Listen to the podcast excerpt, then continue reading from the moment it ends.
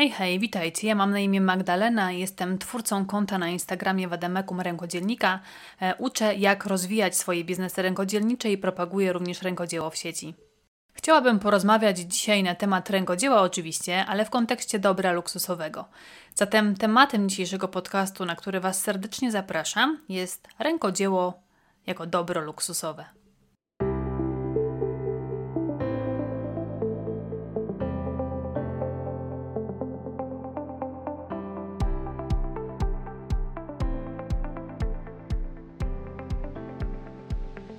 Pozwólcie, że zanim wyjaśnimy i uświadomimy sobie, że rękodzieło jest dobrem luksusowym, przyjrzymy się, czym w ogóle jest luksus.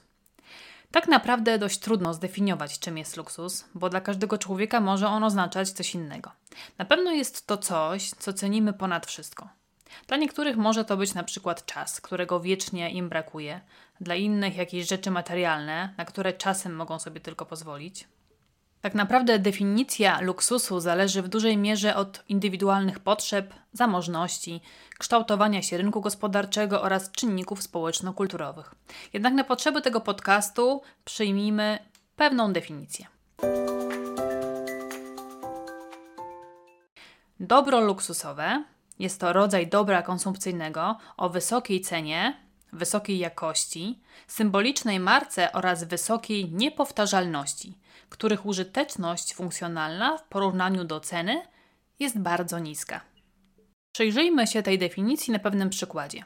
Oceńmy, czy na przykład chleb jest dobrem luksusowym. No, więc właśnie, co będziemy brali pod uwagę, żeby to ocenić? Czy jego cena jest wysoka? No nie, cena chleba nie jest wysoka. Czy chleb ma wysoką niepowtarzalność? No raczej też nie, bo można go kupić w każdym jednym sklepie, nie tylko w piekarni. I ostatnia rzecz, czy użyteczność funkcjonalna w porównaniu do ceny jest bardzo niska? No nie. Użyteczność funkcjonalna, po prostu chleb jest takim produktem pierwszej potrzeby, więc jest naprawdę bardzo, bardzo potrzebny i funkcjonalność jego jest ogromna, a cena jest niska. Wychodzi na to, że taki chleb tym dobrem luksusowym nie jest. Zapomnijmy na razie o dobru luksusowym i chlebie i przypatrzmy się pewnej teorii popytu. Istnieje taka teoria, która mówi o tym, że kiedy rośnie cena danego produktu, to popyt na nią maleje. I ta zależność wydaje się oczywiście dość logiczna. I dla przykładu, kiedy masło kosztuje 2 zł, to popyt na to masło będzie zawsze. Ale jeśli masło zacznie kosztować na przykład 3 razy drożej, wówczas ten popyt na to konkretne masło zacznie spadać. Ale w przypadku dóbr luksusowych, czyli także rękodzieła, co zaraz sobie wyjaśnimy, działa pewien paradoks. Paradoks Weblena. I mówi on, że kiedy rośnie cena dobra luksusowego, to rośnie też i popyt na nie. Działa tu pewien psychologiczny mechanizm, na pewno znany każdemu z nas. Jeśli coś jest unikatowe i nie każdy może to mieć, to ludzie bardziej to cenią i mocniej pożądają. Pamiętacie na pewno akcję z torebkami firmy Wichen. Wiele kobiet na całym świecie mocno je ceniło. Torebki były bardzo drogie, ale od kiedy jeden z hipermarketów wprowadził je do swojej specjalnej oferty, nagle wiele kobiet się oburzyło. No bo jak to? Teraz mają kosztować mniej i być dostępne dla każdego w zwykłym hipermarkecie? Nagle ten cały luksus, który był związany z tymi torebkami i kojarzony z nimi oraz ich unikatowość, stały się takimi wątpliwymi kwestiami. A żeby mieć taki pełen obraz tego, jakie dobra na świecie istnieją, poznajmy jeszcze rodzaje dóbr. Statystyk Ernest Engel wysnuł dość oczywistą tezę, tak zwane prawo Engla, o tym, że głównie ludzie zamożni sięgają po dobra luksusowe, ale pod pewnym warunkiem. Pod warunkiem, że najpierw zaspokoili swoje podstawowe potrzeby konsumenckie. Engel wyróżnił trzy rodzaje dóbr dobra niższe, czyli takie dobra, na które zmniejsza się popyt, gdy rośnie dochód oraz zwiększa się popyt, gdy dochód maleje. Na przykład dobra niskiej jakości, które mają substytuty lepszej jakości. Drugi rodzaj dóbr to dobra podstawowe. Są to takie dobra, gdzie popyt w miarę wzrasta wraz ze wzrostem dochodów, lecz popyt ten jest niższy niż stopień dochodu. I na końcu jeszcze właśnie mamy dobra luksusowe. Są to dobra, na które popyt rośnie szybciej niż dochód. Nie ma granic zapotrzebowania. Czynnikiem, który zmniejsza popyt, jest spadek dochodu konsumenta oraz utrata luksusowego oblicza dobra. To, co jest bardzo istotne, jeśli chodzi o dobra luksusowe, to to, że dla wielu ludzi o wiele mniejsze znaczenie tak naprawdę ma użyteczność i praktyczność danych dóbr, a o wiele większe znaczenie ma to, że są unikatowe, markowe, modne i są wyznacznikiem pewnego gustu, dobrego smaku, stylu. I jak to wszystko, o czym teraz rozmawialiśmy i o czym teraz usłyszeliście, wpływa na myślenie o rękodziele? Powinniśmy na początku ustalić sobie jedno. Rękodzieło, z racji tego, że nie należy do produktów pierwszej potrzeby, jest dobrem luksusowym. Często jego użyteczność i funkcjonalność jest znacznie mniejsza niż zapotrzebowanie na takie dobro, bo wynika ono na przykład z jakiejś mody, ze stylu. Pewne jest też to, że jeśli jakaś głodna osoba stanie przed wyborem, co kupić za ostatnie 100 zł w portfelu, czy piękne, ręcznie wykonane kolczyki z żywicy, czy jedzenie, to wybierze jedzenie. Dodatkowo pierwsze skojarzenie, jakie większość ludzi ma, gdy słyszy rękodzieło, to unikatowość, niepowtarzalność. Nie można tego kupić w supermarkecie. I wszystko to łącznie sprawia, że my jako twórcy musimy myśleć o rękodziele jak o towarze luksusowym. I od tego myślenia zależą także nasze działania. Inaczej reklamowalibyśmy chleb czy masło, a inaczej ręcznie wykonaną z koralików broszkę, prawda? My, rękodzielnicy, musimy zmienić swoje myślenie na temat rękodzieła, a jednocześnie myślenie wielu innych osób. Nie każdego stać na ręcznie wykonane przedmioty i nie jest to powód, dla którego twórca miałby teraz obniżać cenę. I zamiast twierdzić, że nasze rękodzieło jest za drogie, zdecydowanie lepiej powiedzieć, że są osoby na świecie, których po prostu na nasze rękodzieło nie stać. Poznaliśmy już trochę teorii, stwierdziliśmy, że rękodzieło jest dobrem luksusowym, a teraz co z tego wynika? Co dla nas, jako rękodzielników, wynika z tego, że rękodzieło to coś luksusowego? Naszym zadaniem jest uświadamiać to klientom i odbiorcom. To jest podstawowe zadanie. Nie wyobrażam sobie sytuacji, że sprzedaję coś luksusowego, a pokazuję to w jakiś nieestetyczny sposób, taki od niechcenia.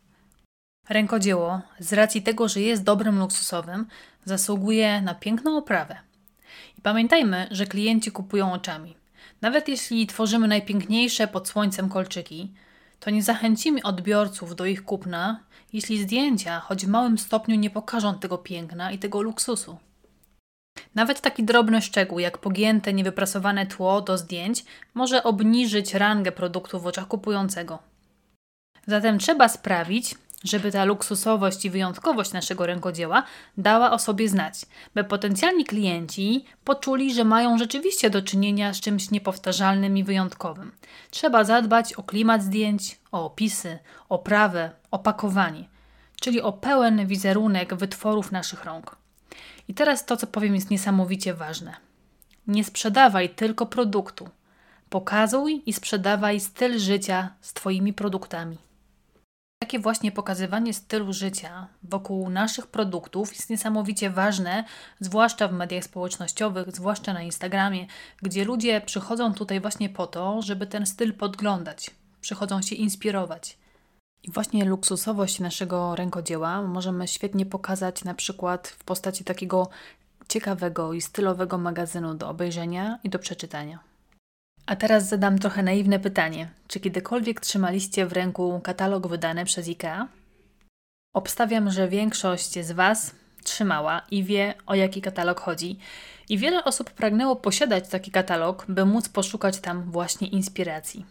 Na pewno kojarzycie też sposób, w jaki IKEA przedstawiała wszystkie swoje produkty w tym katalogu.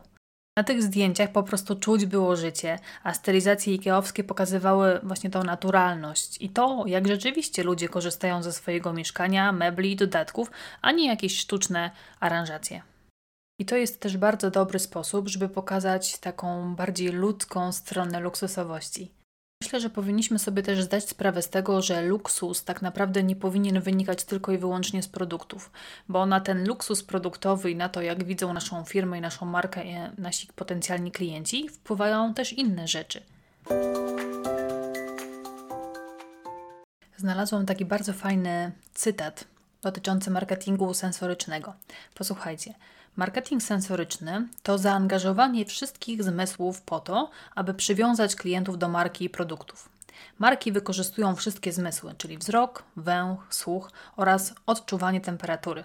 Chodzi o to, aby wytworzyło się nam pozytywne skojarzenie z marką i abyśmy na poziomie emocjonalnym mieli w stosunku do niej bardzo przyjazne i sympatyczne emocje. Wyobraźmy sobie teraz, że nasz profil na Instagramie albo sklep, który posiadamy, to jest taki stacjonarny sklep, do którego wchodzi klient. I co czuje taki klient, który do niego wchodzi? Czy przywita go ładny fit ze spójną kolorystyką? Czy zapach płynący z owych kolorów? Czy usłyszy tam jakąś muzykę, która sprzyja oglądaniu i podejmowaniu decyzji o zakupie? Czy może też liczyć na jakieś życzliwe wsparcie podczas zakupów? Czy produkty swoją ekspozycją wzbudzają u odbiorcy chęć ich posiadania?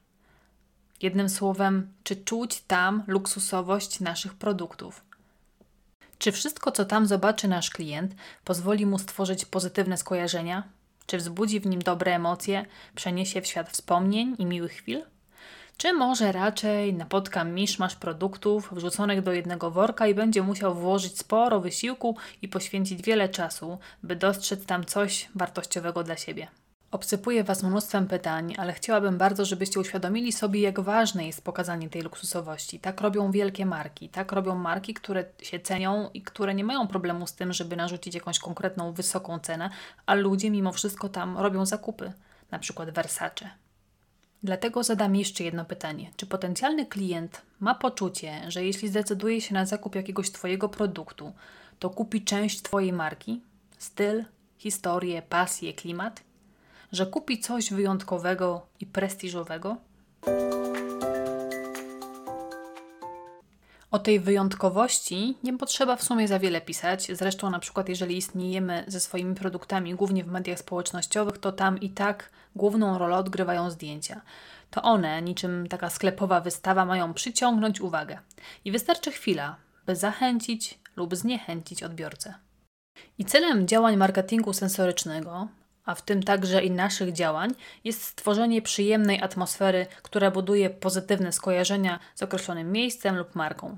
Nie muszę chyba też nikogo przekonywać do tego, że konsument, który dobrze się czuje w lokalu, chętniej podejmuje spontaniczne decyzje zakupowe oraz jest bardziej skłonny do ponownego odwiedzenia danej firmy. I tak naprawdę wygląd jest tym najważniejszym czynnikiem zachęcającym do zakupu przy większości kupowanych produktów. Niektórzy badacze twierdzą nawet, że wybór produktów w 60% zależy właśnie od opakowania. Ważny jest również dobór kolorów oraz oświetlenie, które może odzwierciedlać daną porę roku, zwracać uwagę na konkretne produkty i szczegóły. I o tym też powinniśmy pamiętać, kiedy eksponujemy i robimy zdjęcia naszym produktom i umieszczamy je potem w naszym sklepie. A na samym końcu naszego podcastu chcę zostawić dla Was takie pytanie, które mam nadzieję da Wam wiele do myślenia. Czym pachnie Twój sklep z rękodziełem?